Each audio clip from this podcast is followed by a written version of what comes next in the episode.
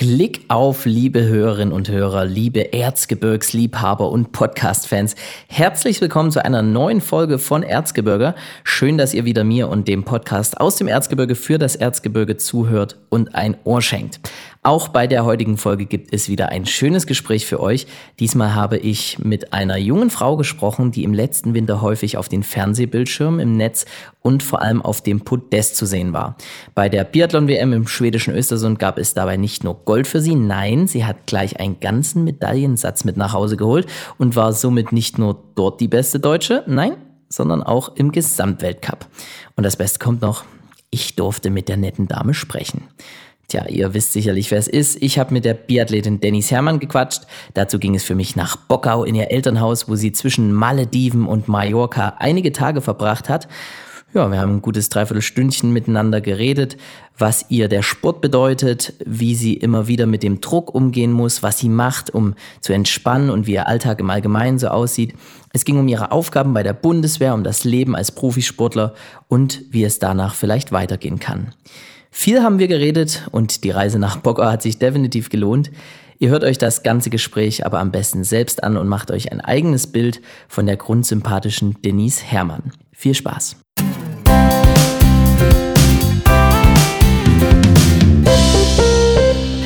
Hallo erstmal, Denise. Hallo.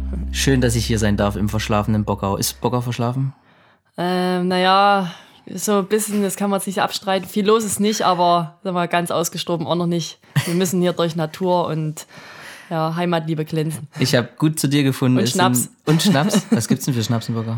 Ja, so Kräuter und so Magenbitter. Ich hätte gedacht, es wäre lauter.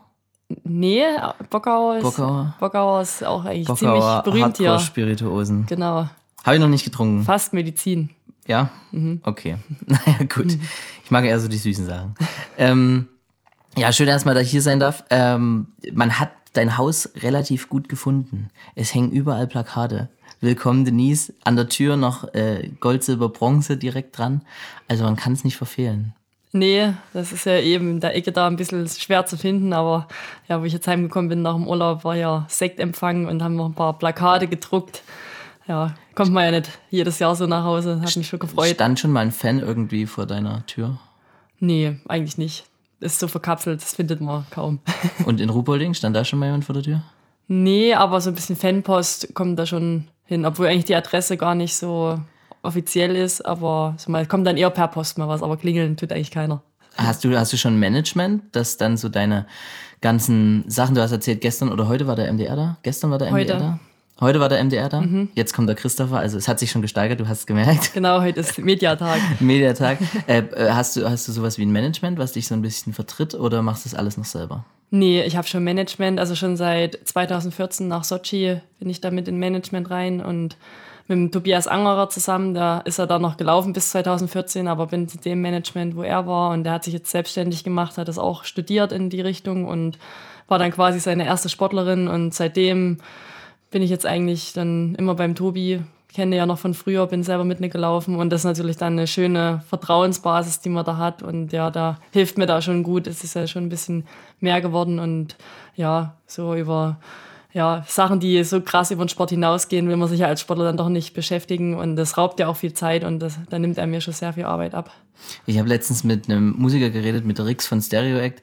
Ähm, die haben auf jeden Fall auch mega viel zu tun, haben auch ein Management, die das alles so abblocken, was eigentlich jetzt nicht mit ihrem eigentlichen Handwerk zu tun hat. Das ist bei dir dann demzufolge auch so. Also er macht die Termine aus, ähm, guckt so ein bisschen, dass alles in der richtigen Bahn läuft, oder? So ist auch dein Management. Genau, also so viele Presseanfragen gehen dann schon über ihn, klar, für kleine lokale Zeitungen von hier, Freie Presse, da habe ich ja selber noch den Kontakt auch zu den Reportern, aber gerade über den Tobi oder auch über den Skiverband, da gibt es ja auch Pressesprecher oder welche, die da direkt für die Sportarten zuständig sind, die das ein bisschen koordinieren, die da Artikel gegenlesen, die tun sich da schon gut ergänzen, je nachdem, von wo die Anfrage kommt, wird dann das über die Seite auch abgesichert. Du warst jetzt im Urlaub vor, ich glaube, einer Woche mhm. noch auf den Malediven mit deinem Freund Thomas. Genau. War es schön? Ja, war richtig schön. Also wir wollten schon länger mal dorthin und ja, viele sagen ja, es ist so langweilig dort, aber gerade nach der Saison, da brauchen wir schon mal ein bisschen Zeit, um ein bisschen runterzufahren und da sich so zu entschleunigen aus dem Ganzen, was da war. Und das war da genau richtig, waren ziemlich südlich nochmal von der Hauptinsel von Male, mussten nochmal im Land fliegen. Da waren wir dann wirklich richtig ab vom Schuss, aber es war richtig entspannend und war ein bisschen beim Schnorcheln und sonst sind wir eher mehr rumgelegen und haben eigentlich nichts weiter gemacht und dann sind die zehn Tage doch irgendwie schneller vergangen, wie man dachte. Ist auch wichtig, mal weg vom Schnee, also nicht immer nur das ganze Jahr Schnee, Schnee, Schnee, Gletscherlehrgang, normale Wettkämpfe, sondern auch mal Strand. Ja, ich bin schon der Strandtyp. Oft ist ja auch so, dass man richtig platt ist, so Ende der Saison. Da kann man Schnee dann manchmal gar nicht mehr sehen. Dieses Jahr ging's, da war ich eigentlich nochmal so ganz gut drauf, hinten raus. Und man war vom Formaufbau gut gelaufen. Da also man hätte man schon nochmal den einen oder anderen Tag länger auf Schnee machen können. Aber mich hat's dann ein bisschen erwischt von der Krankheit her. Und man braucht im April einfach, also ich für mich muss ja mal sagen, ich brauche da mal zwei Wochen, wo ich mal richtig alle vier von mir strecke und da wirklich mal fernab vom Sport und von allem da halt einfach mich wieder besinnen kann und da Energie sammeln kann, auch für das, was kommt und überhaupt mal Gedanken machen kann für das, was dann kommt. Machst dann auch das Handy mal aus? Komplett? Schluss? Ja, ganz aus ist nicht. Man muss man doch mal der Mama und ja, daheim mal immer ein kleines Lebenszeichen doch schicken und ja, es kommen ja doch mal noch ein paar kleine Fragen, aber ich hatte schon im Status dann drin, ja, Urlaub und... Nervt mich nicht. Ja, dass man da mal wirklich seine Ruhe haben will und... versucht man schon, da wenig am Handy zu sein. Du hast ja vor allem, ich glaube, nach, nach dieser Saison einen relativ starken Medienhype, würdest du es auch sagen, äh, mitgekriegt. Also warst viel ähm, in der Presse dann zu lesen, hattest sicherlich viele Interviews. Ist es, oder sagen wir mal so, kommt es vielleicht ein bisschen daher, weil du vorher auch Langlauf gemacht hast, also weil du einen Sportartwechsel hinter dir hast? Oder denkst du, dass es bei, oder hast du es vielleicht auch mitgekriegt bei deiner Kollegin Laura Dahlmeier, dass die das auch so haben, also so extrem? Ja, ist natürlich erfolgsabhängig, sag mal, das Interesse von Mädchen, wie sehr das halt ist im Biathlon, wahrscheinlich schon durch die Erfolge von den letzten Jahren ist natürlich Biathlon extrem jetzt mal gestiegen und ist natürlich eine beliebte Sportart und gerade durch naja, eine Person wie Laura, die jetzt Olympiasiegerin ist, äh, extrem viele W M-Goldmedaillen oder W M-Medaillen schon hat, das ist natürlich sehr präsent, die Sportart und man merkt schon, wenn sie dabei ist, dann ist die da schon die klare, die im Fokus steht, ist natürlich, wie gesagt, mit so einer W M, wie ich es jetzt gelaufen bin, dann rückt man natürlich da auch ein bisschen mehr an Fokus, aber ich sag mal, ich bin jetzt mittlerweile so alt, das ist halt einfach erfolgsabhängig, wenn das ja beim Wettkampfwochenende drauf, halt, wenn du nicht gut bist, dann flacht das auch ganz schnell wieder ab und ja, da muss man einfach so das dann so nehmen, wie es kommt und ja, ich versuche dann immer so zu sein, wie ich bin und ja, trotzdem sich aber auch mit den Medien da auf den Sport dann zu konzentrieren, das ist einfach, das gehört dazu, aber man darf sich auch nicht ganz sehr davon beeinflussen lassen. Aber denkst du, dass das wieder ähm, abnehmen wird, also in Zukunft irgendwie? Weil äh, ich habe jetzt gelesen, die Journalisten vom Sportler des Jahres haben dich zum Beispiel als Biathlon-Königin bezeichnet. Ja, da ist dann natürlich auch ein gewisser Druck da, also verspürt man das schon, dass so auch ein gewisser Erfolgsdruck auf einem lastet, wenn man jetzt so eine gute Saison hinter, hinter sich hatte? Die Ansprüche, die werden sicherlich, denke ich mal, steigen, aber für mich war es jetzt schon am Anfang von der Saison schon eh klar, ich wusste, wenn ich im Laufen mein normales Grundlevel habe, wenn ich dann noch vom Schießen jetzt nicht total versage, dass ich da eigentlich immer ums Podest mitlaufen kann, das fiel mir jetzt selber dann ein bisschen auf die Füße, gerade am Anfang, da habe ich dann doch mal ganz schön daneben geholzt, und mit den Schießen habe ich da wirklich da ein bisschen Probleme gehabt oder auch mental einfach durch das Wissen überhaupt, wenn ich treffe, bin ich immer von dabei. Das ist halt der Druck, den man sich selber macht, in dem klar der äußere Druck von Medien, ja, die Erwartungshaltung wird sicherlich steigen, aber ich sag mal, da bin ich mittlerweile alt genug, um das, glaube ich, gut von mir fernzuhalten. Und bei mir ist halt eher so der, die eigene Erwartung, die ich da an mich habe, die da schon immer hoch ist und klar, ich weiß nicht, ob es jetzt noch gestiegen ist. Ich sag mal, ich weiß schon, wie schwierig es auch ist, dann auf dem Punkt dann bei einer W M fit zu sein. Dass mir das, das erste Mal so richtig gelungen, dass ich da halt auch mit Medaillen halt nach Hause gehe. Aber ich weiß halt auch, wie schwierig es ist und dass man das nicht jedes Jahr wahrscheinlich schafft. Das ist mir auch klar. Aber wenn man es natürlich schon mal geschafft hat, dann hat man halt auch ja, das Grundvertrauen zu sich selber ist dann natürlich schon höher und man ist auch einfach sicherer in der Planung. Deswegen, ja, es ist immer das, was man an sich ranlässt, vom Druck her. Ich denke, der Erwartungsdruck, den man selber hat, der ist eh schon hoch genug. Deswegen, denke ich, kann man das von außen gar nicht noch mehr maximieren. Muss man so ein bisschen blocken, auch sich so ein bisschen selbst schützen? Ja, du musst ja dein Zeug einfach machen. Das ist dann manchmal mit so vielen Faktoren außenrum manchmal gar nicht so einfach, dass man sich da nicht verleiten lässt. Aber letztendlich schnell laufen, gut schießen, das ist es einfach. Okay.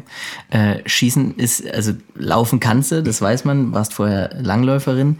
Dann der Wechsel zum Schießen.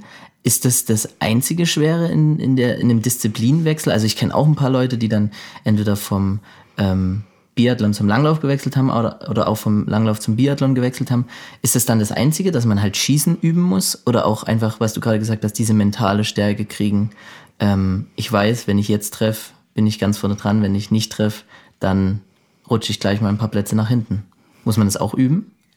Ja, also es ist eine andere Sache. Man denkt zwar, es ist recht ähnlich, das Laufen bleibt, klar, mhm. muss man irgendwie seine Kreise ziehen im Sommer auch im Training. Aber gerade so vom Einteilen, vom Wettkampf und zumal ist es schon sehr skatinglastig. In, Im Langlauf war ich ja schon eher gewöhnt, dass man da mal klassisch, mal Skating, viel Cross läuft. So von der Muskulatur her, das hat mich am Anfang schon mal ein bisschen mehr belastet, weil das ganze Skating, das war ich von der Muskulatur jetzt nicht so gewöhnt. Da war ich schon manchmal dann muskulär ganz schön drüber. Mal klar, das Hauptding war natürlich logischerweise Schießen, das erstmal bei Ruhe und dann, dann noch bei Belastung, das Ganze, die technischen Elemente dann umzusetzen, so mal, das ist dann schon so mal noch eine krasse Herausforderung, das Ganze noch unter Wettkampfbedingungen, wenn du weißt, heute kommt es auf die zehn Schüsse drauf an, im Training denkst du nicht drüber nach, ach die zehn Schüsse jetzt, die haust einfach raus und triffst da meistens, aber gerade dann im Wettkampf, wenn du genau weißt, auf die kommt es an, dann macht man doch mal irgendwie, weil du es zu lang auszielst und dann hast du wieder Puls drauf und dann kommst du von der Atmung nicht mehr hinterher. Das waren dann eher so die, erstmal die elementaren Schwierigkeiten, aber wenn natürlich dann, wenn du mal auf Matte eins stehst im Weltcup und es darum geht, dass du gewinnen kannst oder auch, dass eine Staffel da als erstes über der Linie laufen kannst, das ist dann mental halt nochmal eine ganz andere Nummer. Im Langlauf war ich auch immer nervös und aufgeregt und da musst du auch auf den Punkt fit sein, aber im Biathlon, da kann sich halt alle fünf, sechs Minuten alles ändern komplett im Rennen. Und das ist eigentlich das, was ja gerade vom mentalen Aspekt so mal dann nochmal, ja, da musste ich schon nochmal eine Schippe drauflegen. Habe auch mit dem Mentaltrainer jetzt dieses Jahr ein bisschen... Ich wollte gerade fragen, hast du Mentaltrainer? Also angefangen. Hast du irgendwas, jetzt, um zu trainieren, dass du mental fit bleibst? Also unsere Trainer versuchen uns schon da mal im Training da, dass wir das so gut wie möglich machen. Wir sind ja eine starke Truppe, haben da wirklich viele schießstarke Mädels um uns rum, dass wir uns da gegenseitig pushen. Die Trainer versuchen da auch durch verschiedene Spielchen da Belastungen äh, physischer und auch psychischer Seite da herzubringen, um das so gut wie möglich, ja, die Situation nachzustellen, was auch, sag mal, zu fünfundneunzig Prozent der Fälle, sag mal, bist du schon gestresst und außer Atem und ja, sie sagen auch mal, ja, jetzt geht's um Gold oder nicht, aber du weißt trotzdem, es ist Training. Und die zwanzigtausend Leute hinter dir ja, stehen nicht da. Stehen halt auch nicht da, genau. Und das ist halt doch einfach nur das, was du im Wettkampf auch üben kannst. Also du versuchst dann schon mal zu imitieren. Deswegen ist die Wettkampfpraxis für mich eigentlich auch wichtig, weil ich einfach so vom Erfahrungsschatz da dem noch am meisten hinterherhink im Vergleich zu den anderen und auch mit Wind oder andere Situationen, was einen so mal erwischen kann. Sag ich mal, das ist halt das, wo ich halt durch die Wettkampfpraxis einfach da noch mehr lernen kann. Also du würdest jetzt schon sagen, du bist eine richtige Biathletin geworden. Man, man weiß gar nicht, was alles dran hängt, aber wenn du jetzt so erzählst, weil ich habe ähm, einen Bericht gesehen, da wurde gesagt, äh, Denise Herrmann ist jetzt sehr nah dran, eine richtige Biathletin zu sein. Bist du jetzt eine? Ja, ich denke, jetzt, jetzt sollte ich es schon jetzt mal geschafft haben. Ja, doch, das schon. Das natürlich so kontinuierlich abzurufen, das ist natürlich auch so eine Kunst. So, mal, so wie die Laura da ja Rennen für Rennen da auch mit ihren Schießleistungen da so eine Bank ist, so mal, das ist natürlich schon, wenn man auch jetzt mal im Wettkampf das anguckt, wie schnell geschossen wird, wie treffsicher die Mädels jetzt mittlerweile sind, da gibt es immer was zu tun und ja, die entwickeln sich ja auch stetig weiter, da darf man nicht stehen bleiben, aber ich denke, jetzt auch so, klar, man kann nicht immer alles an Ergebnissen festmachen, aber ich sag mal, das ist natürlich der beste Beweis für das, dass es dann geklappt hat mit dem Training und dass alles aufgegangen ist. Und mal, war also schon die letzten zwei Jahre waren eigentlich da schon ziemlich gut, war jetzt beide Male Top fünfzehn im Gesamtweltcup.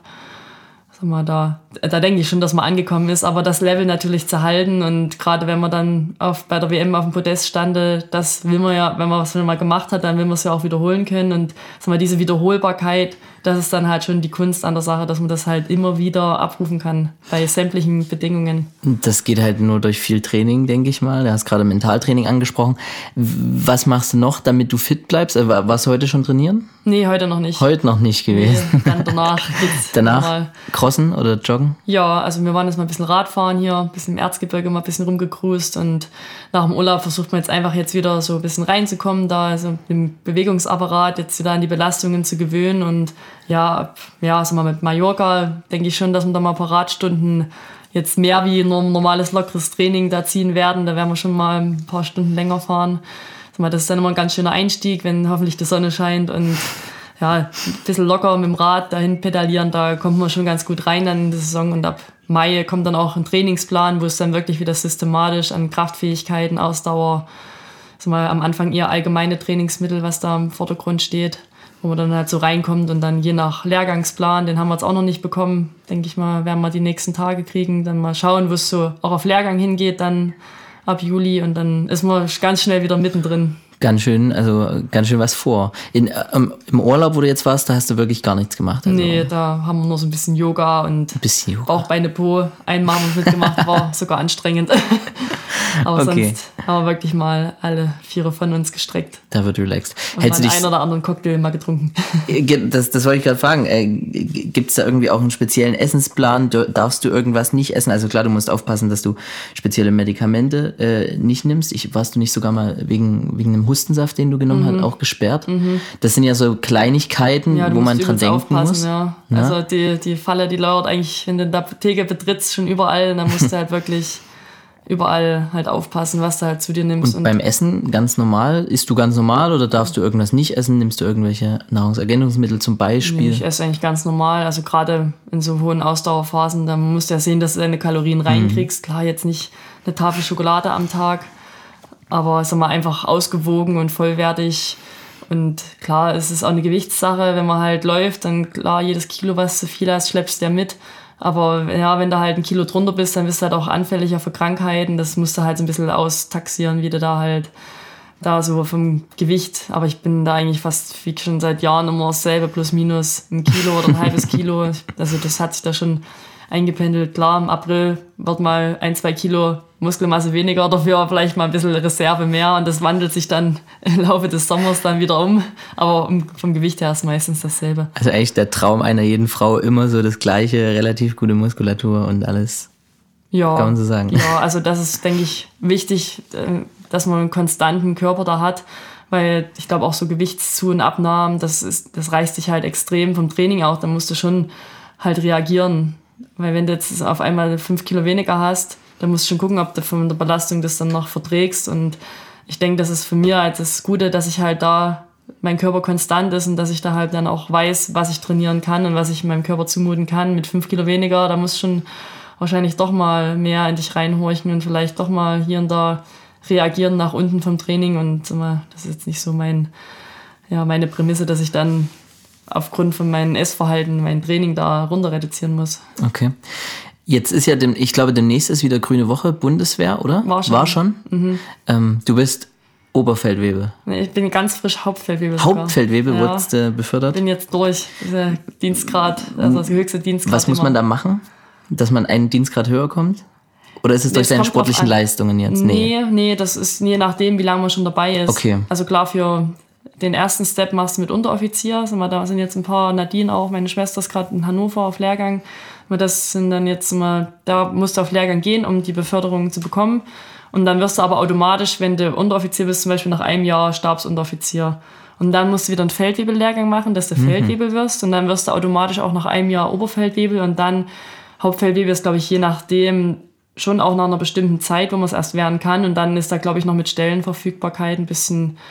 Je nachdem, weil das schon ja dann in, für den Mannschaftsdienstgrad ein relativ hoher Dienstgrad ist, also der höchste, den man als Sportler so haben kann. Und da sind, glaube ich, jetzt nicht so viele Plätze. Und dann, ja, aber das kommt dann trotzdem irgendwann, je nachdem, wenn du zehn Jahre dabei bist, dann kommt es schon irgendwann mal. Okay. Was schießt sich besser, G sechsunddreißig oder Anschütz? Ja, da ist schon eine Biathlon-Waffe, ist schon besser. Ich habe genau. auch mal bei so einem Testschießen dabei. Vor zweitausendzwölf, das war das erste Mal, wo ich so eine Biathlon-Waffe in der Hand hielt in Ruhpolding, und danach bin ich zur Grünen Woche und dann habe ich erstmal gedacht, die G sechsunddreißig, das funktioniert überhaupt nicht. Dabei war es einfach nur das Abzugsgewicht, ich hing da dran. Ich habe mich gar nicht getraut, ich dachte, das geht nicht, das funktioniert nicht, die ist kaputt. Dabei hatte da, glaube ich, drei Kilo Abzugsgewicht und bei einer Biathlon-Waffe halt fünfhundert Gramm. Ist also halt ganz ein einfach ein Unterschied. Da musst du fast nur dran denken, da bricht schon der Schuss und da hingst du dran. Gut, da ist natürlich sicherlich auch ein bisschen mehr Bums dahinter, wenn man G sechsunddreißig äh, schießt, oder? Ja, das stimmt. Da würdest du trotzdem ähnlich treffen? Bist du gute Schützin bei der Bundeswehr? Ja, war eigentlich immer ganz gut. Wir schießen ja noch P acht mit der Pistole, haben mhm. auch schon mal äh, M G geschossen.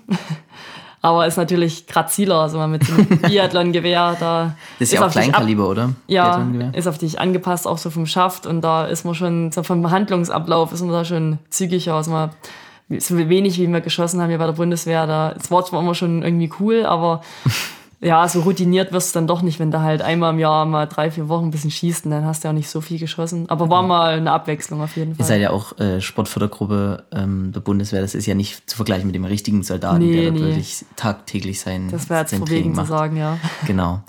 Ähm, wie viel kostet deine Waffe circa? Ich habe jetzt, ich habe heute wirklich mal in den Anschützkatalog reingeguckt. Oh, ich da gibt's weiß einen gar Katalog. Nicht genau. Ich glaube, so ein ganzes Krass, System kostet schon, glaube ich, ich schätze mal so dreitausend Euro, mhm. dreieinhalb. Es standen keine Preise mit also dabei, aber auf jeden Fall. Also nur das System jetzt mit Lauf und die Opter und so weiter. Und dann sind wir die Schäfte, ja, die kriegen wir ja zum Glück über die Bundeswehr gebaut. Da müssen wir nur Materialkosten zahlen, weil das in Oberhof der Sandro Prieslinger, der ist über die Bundeswehr angestellt. Und der hat ja hunderte von Gerätschaften. Und mhm. da kannst du wirklich jedes kleine Mühe an der Waffe so verändern, wie du es brauchst. Ich meine, vorausgesetzt, du weißt, was du brauchst. Das war jetzt für mich am Anfang ein bisschen schwierig. Also mal da... musste schon, also mal, wenn du da als Nicht-Bundeswehr-Athlet dann noch, ja, da musst du, glaube ich, schon auch nochmal zweitausend, dreitausend Euro rechnen, was so ein handangefertigter Schaft kostet. Also, aber wir kriegen ja auch das System und alles über Bundeswehr gestellt. Das ist dann für uns schon vom Kosten her eine Erleichterung. Das auf jeden Fall. Also ich kann mir vorstellen, als, als Nachwuchssportler ist es wie in jedem Bereich, wie in jedem Sport. Ich hatte das mit Julia Taubitz auch das im Gespräch. Ähm, ist es sicherlich schwer. Ja. Machen wir mal ein kleines Quiz. Weißt du, wer der älteste Biathlet aller Zeiten ist oder war? Ist gar nicht so massiv. Ist wahrscheinlich hoch. Nicht, ist es Ole Einer? Nee, ich glaube, das ist der älteste und erfolgreichste, aber es gibt, also zumindest nach meinen Recherchen, es gibt noch einen Griechen, der ein bisschen älter ist. Griechen noch? Der okay. heißt, muss ich mal gucken, ähm, Athanasios Zakiris. Äh, der war bei seinem letzten Rennen fünfundvierzig Jahre und vierunddreißig Tage alt. Also Ole Einer Björnerdalen war, glaube ich, auch vierundvierzig, ja. aber ist halt noch massiv erfolgreicher gewesen. Ja, ja, ja. Ähm, bei den Damen ist es, äh, glaube ich, Kaiser Meckereien, die ist jetzt sechsunddreißig. Kurz noch, äh, Kaiser Meckereien, wie viel E? Wie viel E im Nachnamen? Zwei? Drei. Drei? Na, ja, ganz, ganz kurzer Ausflug. Finnisch ist alles mit viel Äs. Mit viel Äs. Worauf ich aber hinaus will bei dieser langen Frage ist, ähm, hast du dir schon mal Gedanken... Es ist jetzt natürlich schwierig nach so einer Saison, aber hast du dir mal Gedanken so ums Aufhören gemacht oder wie, wie lange kann man Leistungssport überhaupt betreiben, dass es sinnvoll ist? Also vor meinem Wechsel haben wir, also da war ich achtundzwanzig, glaube ich, da habe ich so das erste Mal, oder bin achtundzwanzig geworden in dem Jahr, da habe ich schon mal das erste Mal überlegt, ja, wie lange machst du es überhaupt noch, wenn du noch wechseln willst, wann macht's oder wann musst du es am spätesten Zeitpunkt machen? Und ja, da kommen erstmal so die Gedanken und jetzt sag ich mal, ich plane auf jeden Fall nochmal bis Peking und dann je nachdem muss ja auch bei dem Leistungssport, den wir betreiben, da muss man auch ein bisschen mal gucken, wie so Körper so mitmacht. Also ich will es, wenn, dann nur auf einem hohen Level machen und nicht nur so abgespeckt mhm. und mal schauen. Also ich hoffe mal, dass es so weitergeht wie bisher, so relativ problemlos, der Körper funktioniert einfach. Dann plane ich auf jeden Fall noch bis Peking. Und da muss man ja auch ganz ehrlich sagen, irgendwann will man wahrscheinlich als Frau und auch als Mann natürlich im Leistungssport mal Kinder haben. Mhm. Das würde einen massiven Einbruch natürlich in der Karriere bedeuten. Also denkst du, das kann man zwischen reinschieben oder hast du da selber schon Pläne? Also ein paar machen es ja, also wie eine ja, Selina Gasparin oder die Dora Bär, die Französin, mhm. die haben das zwischen rein oder die Daria Domracheva. Da hast man schon auch mal unterwegs gesehen, wenn die die Kinder dabei hatten. Die haben natürlich schon da Unterstützung mit Nannies und so. Das muss jeder für sich selber entscheiden, denke ich mal. Ich stelle mir es sehr schwierig vor. Also wenn ich meinen eigenen Tagesablauf manchmal so überdenke und dann noch mir vorstelle, dass du da noch ein Baby hast, was du noch stillen musst und was eigentlich so vierundzwanzig Stunden deine Aufmerksamkeit braucht, dann stelle ich mir es schwierig vor. Ich hatte mit der Domratscheva auf Schalke mal gesprochen. Sie hat gesagt, die ersten zwei Jahre geht gut, weil das Kind viel schläft. Aber ich weiß nicht, ob ich es selber testen will. Ich glaube es eher nicht. Naja, ich meine, also schlafen ist relativ, ne? So, was ich von Freunden weiß, da muss man auch nachts raus. Und wenn du vor einem großen Rennen natürlich nachts äh, raus musst, weil dein Kind schreit. Ja, das geht dann nicht. Kannst also natürlich eine Nanny dabei haben oder deinen Mann, aber die Mutter-Kind-Beziehung ist dann natürlich schon irgendwie ein bisschen weg, oder? Ich, wie gesagt, ich kann da nicht aus dem Erfahrungsschatz schöpfen, aber ich denke schon, wenn man halt dann gerade auf einem Großereignis hin will und da muss man definitiv, also die Selina, weiß ich, aus ja, von ihr selber, dass sie vor der W M abgestillt hat schon dann. Und das Baby war auch nicht bei der W M dabei dann, sondern haben sich halt die Großeltern dann drum gekümmert. Das muss man halt wollen, das muss man so aushalten, das ist sicherlich nicht leicht. Aber ich glaube, mit einem frisch geborenen Kind zu einem Großereignis, mit nachts raus und so, das kannst du total vergessen. Also da machst du ja das eine und das andere nicht richtig. Ich denke, da musst du schon sehr konsequent sein. Und als Leistungssportler ist man halt da, glaube ich, was seinen Sport angeht, weiß man ja, wie konsequent man sein muss, dass es Erfolg hat. Und deswegen hätte ich da ein bisschen Angst, dass da vielleicht das mit dem Kind die Beziehung ein bisschen drunter leidet. Deswegen ist es für mich jetzt eigentlich nicht so der Plan. Aber schon, also Kinder schon. Ja, das schon. Irgendwann, ja. Plus danach. Ja, ja, ist, äh, ist sicherlich wichtig. Ihr wohnt ja jetzt, äh, ihr beide, du und äh, Thomas, ihr wohnt ja in Ruhpolding. Mhm. Also bist du keine offizielle Erzgebirgerin mehr? Doch, mein Hauptwohnsitz ist schon noch hier. Aha. Ja, ich habe ja erst mit der Nadine zusammen gewohnt. Das haben wir dann letzten Herbst, haben wir dann mal einen kleinen Wohnungstausch gemacht. Die kleine Schwester haben wir mal... ja, ins kalte Wasser geworfen. Oder nee, sie hat eine, eine schöne Wohnung gefunden. Und Ruhpolding ist ja auch nicht so einfach mit Wohnungen finden. Und da haben wir das dann noch schnell vorm Winter gewechselt. Eigentlich wollten wir noch den Winter erstmal nicht den Umzugsaufwand machen, aber da haben wir dann viele fleißige Gehel- Gehelfer gehabt. Und dann haben wir es dann doch noch, haben wir das Zeug noch schnell hin und her geschlichtet. Und ja... Hat gut aber geklappt. Es ist nur Zweitwohnsitz bis jetzt. Ist noch. Zweitwohnsitz. Naja, ich glaube, das würden dir viele Erzgebirger übel nehmen, wenn du da den, den Wohnsitz auf dem Ausweis änderst. Ähm, verzeih mir den Wortwitz, aber hast du schon mal je in deiner Karriere, egal ob im Langlauf, im Biathlon, drüber nachgedacht, wirklich die Flinte ins Korn zu werfen? Also um aufzuhören, weil irgendwas nicht geklappt hat?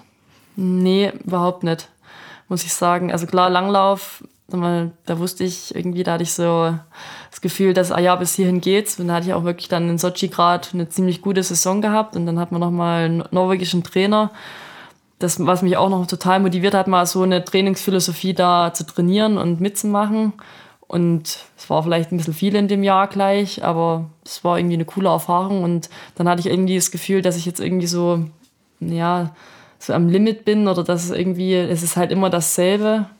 Immer wieder. Und ich weiß, wenn ich fit bin, kann es der und der Platz werden. Wenn ich jetzt nicht so fit bin, wird es der und der. Und das war mir irgendwie ja nicht so langweilig. Ich finde Langlauf nach wie vor total spannend und Sprintrennen. Und ich würde auch gerne mal wieder klassisch laufen. Bin ich ja zur deutschen Meisterschaft, finde ich total cool. Aber dann habe ich mich schon gefragt, ist es das jetzt oder ist da nicht noch was anderes? Und dadurch ich ja schon zweitausendzwölf mal dieses Testschießen mitgemacht hatte, klar, in Ruhpolding rollerst du hunderttausend Mal im Sommer an diesem Schießstand vorbei, hast Freunde, guckst dann auch Krabbelt im Sommer mit an und da, du weißt halt, es ist möglich, haben schon welche vor dir gemacht, mit der Kadi Wilhelm und mit der Evi Sachenbacher. Und dann habe ich das immer im Hinterkopf gehabt und da habe ich dann gedacht, ja, wenn ich jetzt noch weitermache Langlauf, da glaube ich schon, dass ich dann nicht mehr so lang gemacht hätte, weil es mich irgendwie dieser, ja, der Reiz macht ja die Motivation aus, die Motivation macht dann einen Erfolg aus und ich habe irgendwie einfach so einen inneren Anschluss gehabt, dass ich jetzt irgendwie nochmal was anderes probieren muss und das ist halt das Schöne, dass man halt als Langläufer diesen Wechsel machen kann, was halt, ich meine, klar, Schwimmer könnte ich jetzt nicht mehr werden, aber so mal das geht, ob das funktioniert, das kann dir keiner sagen. Ich meine, das kann auch total in die Hose gehen. Und dann denkst du, danach wäre ich nur beim Langlauf geblieben, aber so mal das Risiko, das war es mir wert. Und ja, im Nachhinein war es auch ziemlich viel Mut eigentlich. Aber in dem Moment, ich habe mich irgendwie gefühlt, ich stehe jetzt an der Kreuzung und ich muss jetzt rechts oder links abbiegen und geradeaus gibt's nicht mehr. Jetzt bist du ja viel unterwegs, du reist viel. Ähm, was sind denn da so die Zwischenbeschäftigungen, wenn du zum Beispiel mal im Flieger sitzt, im Auto sitzt? Ich habe gelesen, du, du strickst und häkelst. Ja, stricken tue ich ab und zu mal, wobei es mal, letztes Jahr habe ich jetzt gar nichts gestrickt weiter. Nichts? Ja, das kommt dann im Winter mal, wenn es kalt wird, dann hat man mal so das Gefühl. Ich wollte gerade fragen, wann die erste Kollektion fertig ist. Nee, das dauert glaube ich noch. Aber so, das macht mir schon Spaß. Also hauptsächlich durch Socken stricken. Das habe ich im Langlauf eigentlich viel gemacht. Ja, jetzt tue ich mal lesen oder gucke mal ein paar Serien oder... Es ist halt als im Biathlon, da hat man halt irgendwie gar nicht so viel Freizeit, dadurch, dass du noch mit der Waffe dich da so beschäftigen musst und dann jedes Mal bepackt wie ein Esel zum Training, da hatte ich im Langlauf schon weniger Utensilien irgendwie mit. Jeden Tag denke ich wieder, ich bin irgendwie so ein Packesel und dann ist es dann doch irgendwie gar nicht so viel Freizeit und dann ist man mal froh, dass man sich mal wirklich mal auf die Couch hauen kann und dann einfach mal abspannen kann und dann ja ein bisschen Haushalt hat man ja auch noch zu machen. Irgendwie bleibt da gar nicht so viel über dann. Dann wird Fernsehen geguckt auf der Couch oder liest du eher, Musik hören? Ich lese auch gern mal, ja, du bist Musik hören. Was liest du zum Beispiel? Romane? Ach, ich ja, eher ein bisschen was Romantisches. Jetzt hatte ich auf den Malediven, habe ich mir mal ein bisschen so einen Thriller reingehauen. Das war ja auch mal ganz spannend, aber ich glaube... zu gruselig. Ja, aber es war auch gruselig. Ja, sonst hätte ich gedacht, äh, könntest du vielleicht mit einer Strickkollektion äh, an, die, an die Kinder im Weltcup sozusagen, an die Kinder der, der, der äh, Weltcup-Teilnehmerinnen Söckchen äh, verschenken. Das wäre natürlich mal eine, schön, eine schöne Aktion, ein schöner P R-Gag. Ja, das stimmt. Ähm, mir, also ich habe gesehen, bei Instagram zum Beispiel, aber auch auf deiner Website, du hast ja nicht nur jetzt ähm, Langlaufbilder oder, oder Biathlonbilder, du hast auch, äh, ich würde mal sagen, Modelfotos in Anführungsstrichen. Miriam Gössner hat ja zum Beispiel mal für den Playboy gemodelt, wirst du ja sicherlich wissen. Mhm. Wäre das für dich auch eine, würdest du bei, bei sowas sagen, wenn du zum Beispiel eine Anfrage kriegst, ja, würde ich mitmachen? Nee. M-m. Würdest du nicht mitmachen? M-m.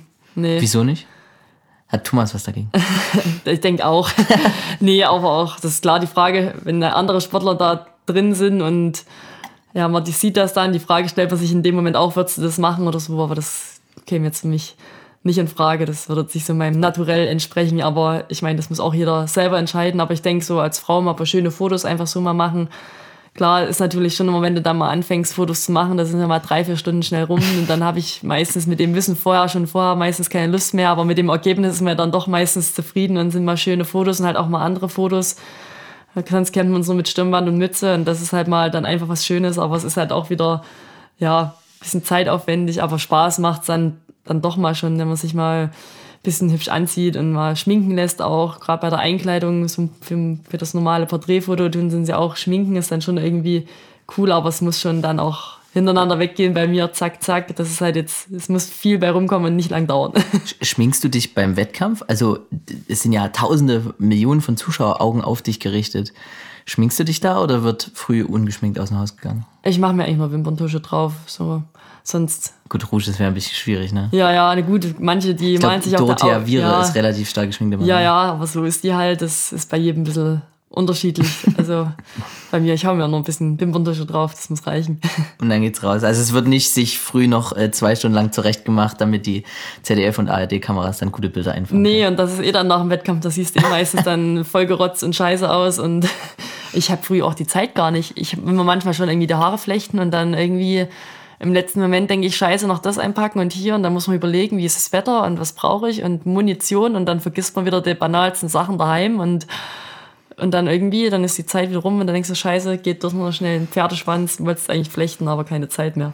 Macht ihr das nicht so gegenseitig, dass äh, deine Zimmerkameradinnen dir zum Beispiel dabei helfen? Oder? Manchmal machen wir das, je nachdem, wie viel Zeit wir auch haben, wann Start ist. Ich stelle mir das jetzt zu schön vor wahrscheinlich, dass man so früh, ach Mensch, komm, nochmal schön die Haare flechten gegenseitig. Ja, wir haben schon meistens viel Zeit, weil die Biathlon-Wettkämpfe sind ja jetzt mal, die zeitlichen sind ja elf Uhr dreißig und das ist ja selten, sonst ist es eher so vierzehn Uhr dreißig oder noch später. In Pyeongchang war sogar zwanzig Uhr dreißig Ortszeit erst Start. Ich meine, da hat man schon Zeit, sich da zu beschäftigen. Meistens hast du halt den Nerv dann nicht dafür, weil dann denkst du, oh, eigentlich ist mir gerade scheißegal, wie ich aussehe. Und ja, zum Beispiel bei dem Verfolger, da ich laufe eigentlich nie mit Mütze, da bin ich sogar mit Mütze gelaufen. Es sieht eigentlich total komisch aus, aber mir war es in dem Moment eigentlich irgendwie egal.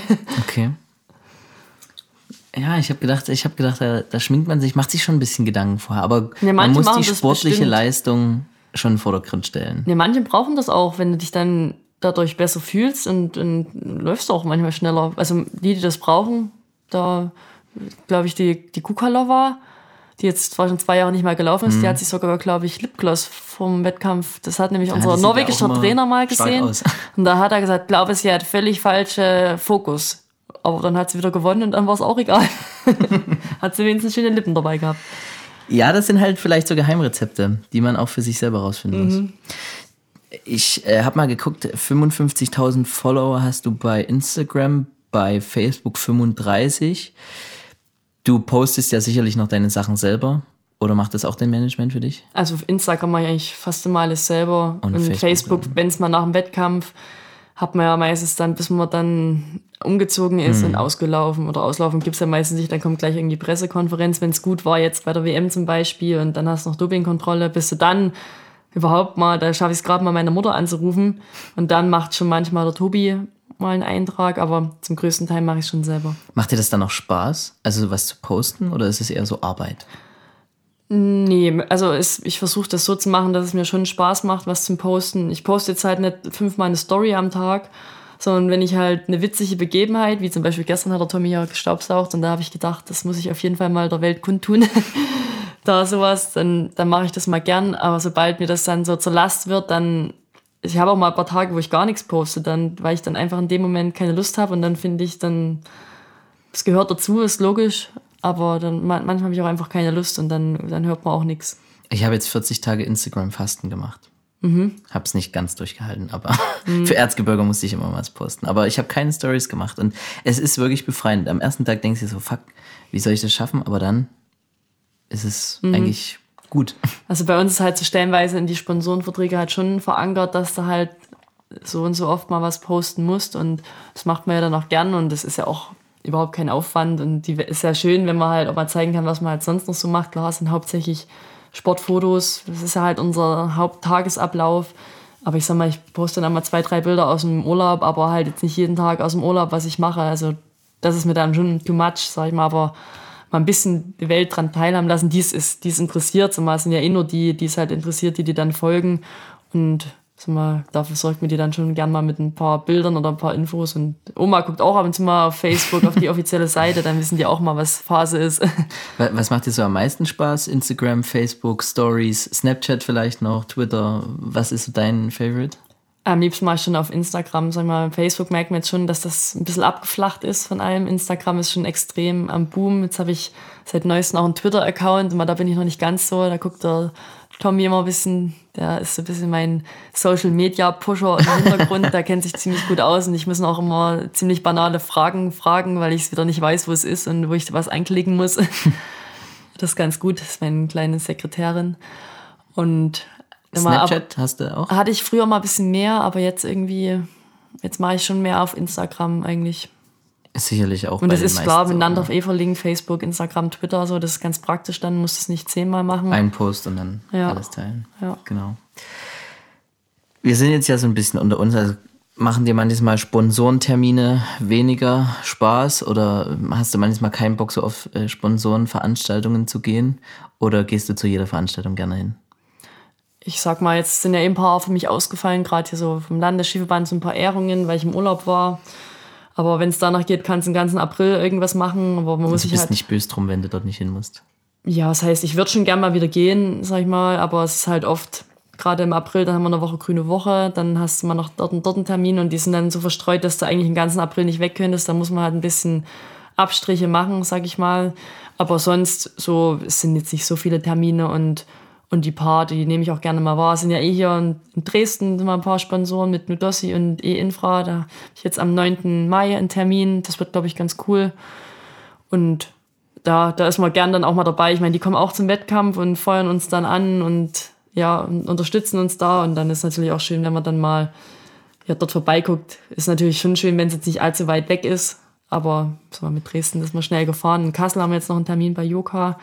Aber das machen wir jetzt dann, das ist mit Mallorca, mit dem Fliegen haben wir das genauso eingetaktet. Und wenn man das früh genug weiß und man kann sich das dann so legen, dass es passt, dann ist es eigentlich kaum Stress. Und wenn das im Mai dann noch ist, ist es eh kein Problem. So mal September wird es dann schon eher schwieriger, aber das wissen die ja dann auch. Und ja, dann da legt ja keiner was hin in dem Moment.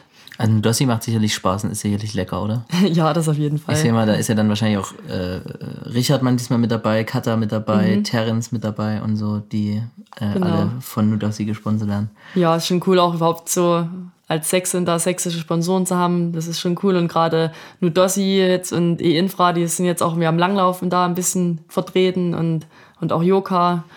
Das ist dann schon cool, weil das ist dann irgendwie so eine große Skifamilie. Das ist jetzt nicht nur Biathlon und nicht nur Langlauf, das ist irgendwie die ganze ja, Wintersportfamilie. Genau, dann, dann treffen sich viele Bobfahrer, sind ja auch viele bei Nudossi. Und dann, wenn man sich dann mal wieder trifft, dann ist es immer schon ganz lustig, wenn man auch mal andere kennenlernt. Hast du äh, Probleme gehabt, Sponsoren zu finden? Manches Mal hängt man ja so ein bisschen im Loch fest. Ich habe. Ähm Ich, ich hole heute viel aus, so von alten Interviews, aber Jens Weißflug hat zum Beispiel mal erzählt, dass er viele Sachen auch nicht angenommen hat, ähm, beziehungsweise auch mal so ein paar Löcher hatte in seiner aktiven Zeit. Hattest du da jemals Probleme, irgendwie Sponsoren zu finden? Also mal am Anfang, ja, da denkst du ja noch gar nicht so drüber nach, überhaupt mit Sponsoren, sag ich mal. Ich jetzt ist schon wichtig, oder? Ich hatte jetzt eigentlich mit dreiundzwanzig eigentlich so meinen ersten Sponsor mit dem Handwerk. Das kam dann über unsere Teamkollegin, die Katrin Zeller, die hat das immer gehabt. Da war das eigentlich eher so über Kontakte. Und dann nach Sochi hatte ich dann Fissmann gehabt. Genau, da war ich ja dann im Management auch und dann, klar, die kümmern sich dann natürlich schon und lesen die Verträge mal durch und das war dann schon echt cool. Und dann, klar, wo ich gewechselt bin, da wusste ich natürlich nicht, ob da die Sponsor, ob der Fissmann zum Beispiel, war ja mein einzigster Sponsor im Langlauf, kannst ja nur einen haben, ob das halt dann so bleibt. Ich meine, da hoffst du natürlich schon, dass die also mal das Vertrauen, was die im Langlauf in dich hatten, auch dann im Biathlon, aber es ist natürlich für die ein Risiko und für mich ist halt auch ein Risiko, weil die wissen ja auch nicht, ob es klappt. Und da war ich in dem Moment schon froh, dass ich da Fissmann, dass die da an mich geglaubt haben und dass die da mich weiterhin unterstützt haben. Und ja, das war natürlich wahrscheinlich für die sächsischen Sponsoren auch so ein, ja, so ein Pilotprojekt, sag ich mal. Waren nicht viele Biathleten aus Sachsen, sag mal, die da in der Liga da dann laufen. Man wusste ja vorher nicht so richtig, aber klar, dass ich mal schnell vielleicht I B U Cup laufen werde, das war wahrscheinlich schon klar. Wie schnell das im Weltcup funktioniert, wusste keiner. Aber das war natürlich schon schön, dass die dann gleich so an mich geglaubt haben. Und Yoka, die wollten schon im Langlauf immer was mit mir machen, aber hast du nur eine Fläche. Und dann waren die auch relativ schnell, eigentlich bevor ich in den ersten Wettkampf gelaufen bin, waren die dann schon im Boot und haben gesagt, ja, das finden wir cool und das wollen wir unterstützen. Und ja, dem bin ich jetzt auch treu geblieben, weil klar, wenn, wenn die in solchen Momenten an dich glauben, das ist natürlich dann schon schön. Wenn es läuft, dann kommen logisch viele, aber wenn es nicht läuft, dass du dann die Partner an deiner Seite hast, die halt auch wirklich zu dir stehen und an dich glauben, das ist halt gut zu wissen. Und das war in dem Moment so, wo ich gewechselt bin, weil ich war ja eigentlich dann eigentlich niemand am Anfang im Biathlon. Klar, Langlauf gut, aber ich meine, das bringt dir dann im Biathlon halt einfach erstmal gar nichts. Da hast du eigentlich trotzdem nichts stehen. Die wissen zwar, die kann gut laufen, aber kannst durch Schießzeit und so so viel liegen lassen und durch ein paar Fehler, da bist du dann trotzdem wieder total in der Komplexleistung eigentlich schlecht unterm Strich. Und das ist dann schön, wenn du gerade da so einen Push kriegst, die sagen, hey, das finden wir gut und wir unterstützen dich damit. Und das gibt dir dann schon Kraft. Das ist gut, also dein, dein Struggle um Sponsoren hat sich in Grenzen gehalten sozusagen. Ja. Du warst bisher immer gut aufgestellt. Mhm. Das ist schön. Ja, Denise, du hast leider den Podcast noch nicht gehört, hast du mir vor uns gebeichtet. Aber mhm. an jedem, beim, beim Ende eines jeden Podcasts stelle ich immer noch drei Fragen. Die sind bei jedem das Gleiche. Mhm. Ähm, fangen wir mal an. Stell dir mal vor, du hast eine Tasche, eine Sporttasche. Und darfst drei Sachen mitnehmen auf eine einsame Insel zum Beispiel. Welche drei Sachen dürften nie fehlen? Mhm. Naja, Turnschuhe auf jeden Fall.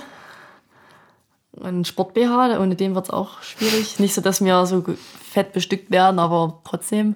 Ja, und eine Hose. Das ist, also nur zum Sport treiben, meinst du jetzt? Nee, nee, so allgemein. Also rein metaphorisch ja die Sporttasche zum Mitnehmen. Also irgendeine Tasche. Ach so, ach so. Oder Rucksack. Naja, naja, gut. Aber habe ich auch was an in dem Moment, wenn ich dorthin fahre? Ich sag mal so die Basics, du hast schon ein T-Shirt und eine Hose an. Vielleicht würde ich noch eine Zahnbürste mitnehmen. Das ist gar nicht so einfach, weil das, das Problem haben wir ja ständig mit dem Packen. Und deswegen haben wir ständig auch fünfundzwanzig Kilo schwere Taschen, obwohl die nur zwanzig wiegen sollten. Deshalb bin ich immer echt... Dennis, du musst dich jetzt entscheiden. Du hast drei Sachen, ja, die du mitnehmen schon. Darfst in deiner Tasche. Hm. Naja, ich meine, Rennen kann ich auch mal ohne Schuhe dort. Auf der einsamen Insel, da ist ja, da ist ja Sand dann. Genau. Das nehme ich nur noch mit. Naja, was zu essen nehme ich mit. Ein kleines Lunchpaket und äh, ein Buch und ein Handtuch. Ein Handtuch? Zum Drauflegen. Okay. Denkst du nicht, dass du, ich, ich lasse es einfach so stehen. Die einsame Insel, du hättest auch an der Luft trocknen können. Ich glaube, dort hätte dich nie jemand gestört. Auf der einsamen Insel. Ja. Na, ja. Aber auch mal interessant. Ja, Zähne kann ich mit Salzwasser ausspülen.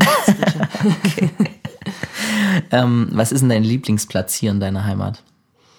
Mm, mein Lieblingsplatz? Naja, ich fahre ganz gern hier Jägerhaus, den Berg da hoch, sag ich mal. Das ist hier so ein bisschen, in Bayern sagen die ja immer der Hausberg. Das ist bei mir hier so ein bisschen der Hausberg. Da, da bin ich eigentlich, also nicht nur einmal pro Aufenthalt. Und sind wir da oben. Da gefällt es mir schon ganz gut. Klar, hier, mal, wenn du im Wald hier mal so ein bisschen rennen gehst, ist mal so, es gibt schon mehrere schöne Plätze, aber mal, wenn ich überhaupt mal daheim bin, dann bin ich froh, wenn ich hier mal mit meiner Familie was machen kann. Aber so vom, ja, denke schon, Jägerhaus da oben, das gefällt mir schon gut. Und jetzt musst du wahrscheinlich ein bisschen ausholen oder ein bisschen nachdenken. Was war bisher in deinem Leben so der perfekteste Moment? Ja, das ist immer schwierig.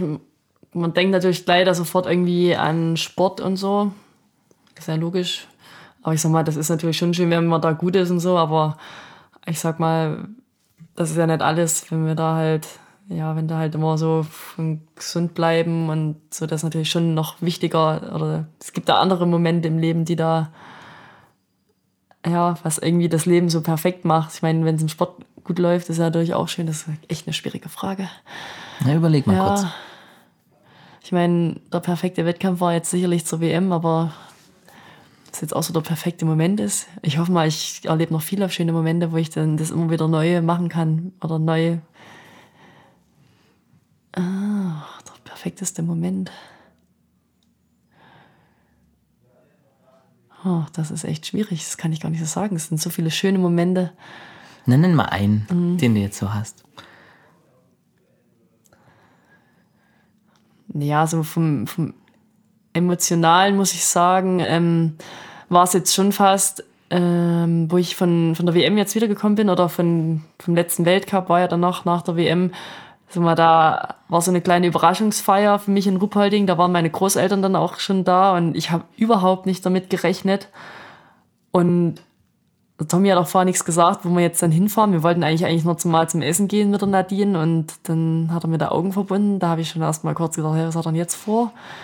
Ja, und dann, wo mir so dann die Augenbinde abgenommen hat, ich da in so, einem, so einer Holzhütte in Ruhpolding, Leitner Stuben hieß die, und da standen und dann waren irgendwie so viele, nicht viele Leute, aber so viele Leute, die, wo dich, was dich halt emotional berührt, um dich rum oder stand auf einmal vor dir, dann kam noch Musik und das war irgendwie, da kam es so in mich hoch, so emotional, das, das war, da musste ich auch mal direkt heulen, also ich bin überhaupt nicht so, dass ich da heulen muss eigentlich, so, ein, also so, ich bin nicht jetzt nur am Wasser gebaut eigentlich, aber wo ich dann noch meine Großeltern dann noch gesehen habe, da ist es schon irgendwie dann voll so über mich gekommen. Und das war jetzt nicht, weil ich da eine Goldmedaille gewonnen habe oder weil das eine geile W M war, sondern das war irgendwie der Moment, weil ich halt gemerkt habe, dass ich halt, weil halt durch, durch diese sportlichen Momente du so viele Leute emotional erreichst und halt auch gerade die, die dir halt auch sehr am Herzen liegen und dass die dann halt auch sich so viel Gedanken gemacht haben, wie können sie mir jetzt eine Freude bereiten oder mich überraschen in dem Moment.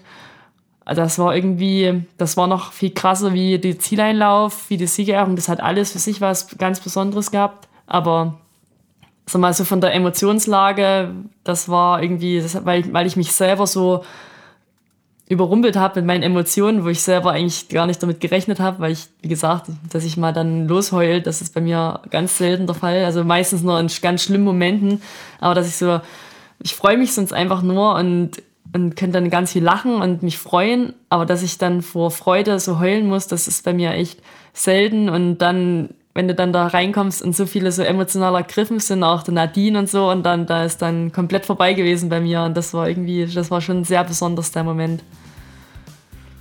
Das ist doch eine perfekte Antwort. Das, ich lasse hier alles gelten, aber das lasse ich definitiv gelten. Das ist doch voll schön. Ähm, an dieser Stelle Dankeschön. Danke auch. Dass ich äh, bei dir hier sein durfte im schönen Bockau. Mhm. Und äh, ja, ich wünsche dir in den kommenden Saisonen und natürlich auch nicht nur sportlich, sondern auch in deinem gesamten Leben ganz viel Glück und vielen Dank, dass du bei Erzgebirge dabei ja, warst. Danke dir.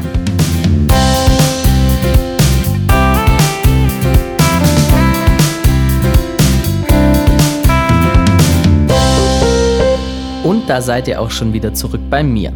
Ich hoffe, diese Folge mit Denise hat euch gefallen. Denise war übrigens ein Tipp von den Hörerinnen und Hörern. Ich hatte sie auch schon auf meiner Liste stehen, aber aufgrund ihres sehr erfolgreichen Winters hatten dann einige von euch noch einmal geschrieben, dass ich sie doch einmal unbedingt vors Mikro bekommen soll. Und wie ihr seht, es hat geklappt.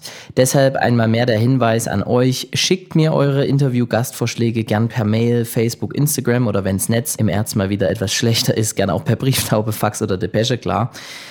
Ich kann natürlich nicht alle reinnehmen, dazu fehlt mir einfach die Zeit, denn der Podcast entsteht nur in meiner Freizeit, aber seid euch sicher, ich arbeite ständig und stets meine und eure Ideen ab. Falls ihr jemanden kennt, der Denise oder die anderen Gäste meines Podcasts sehr mag, aber ihn noch nicht gehört hat, dann erzählt derjenigen Person gern davon, teilt gern die Beiträge, abonniert Erzgebirge auf iTunes, Spotify oder in anderen Apps und berichtet natürlich allen davon. Viel Spaß jetzt weiterhin beim Laufen oder Kochen, schlaft gut ein oder fahrt sicher weiter. Egal was ihr macht, danke noch einmal, dass ihr bei dieser Folge Erzgebirge wieder mit dabei wart und bis zum nächsten Mal. Euer Christopher.